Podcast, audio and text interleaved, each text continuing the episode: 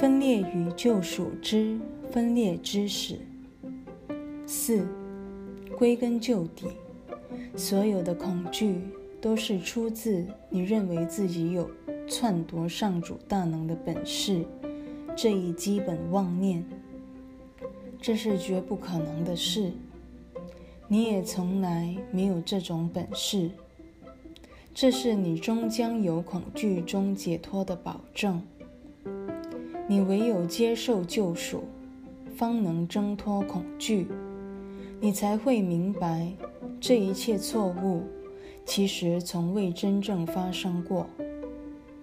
亚当是在沉睡之后才陷入噩梦的。假设有一盏明灯突然照到正在做噩梦的人身上，他必会把灯光诠释为梦中一景，而更加恐惧，直到苏醒之后他才会正确地了解那光明，因为他已经脱离了梦境，梦里的种种顿时显得虚幻无比。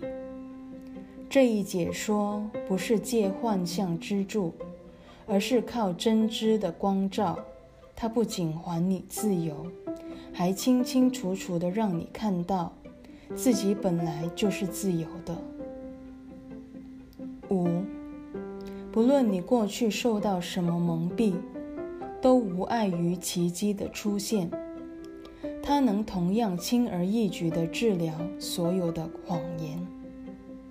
望见在他眼中没有大小轻重之分，他唯一的任务只是分辨真理及谬误，不再混淆。有些奇迹可能比其他奇迹壮观得多，可是别忘了奇迹原则第一条，奇迹没有难易之分。在实相里，任何缺乏爱心的行为都无法伤你分毫，不论那是来自你自己或他人。也许是你对他人而发的，也许是他人加诸于你的。平安乃是你与生俱来的本性之一，你无法由外寻得。向外追求本身即是生病的征兆，内心的平安才是健康的标志。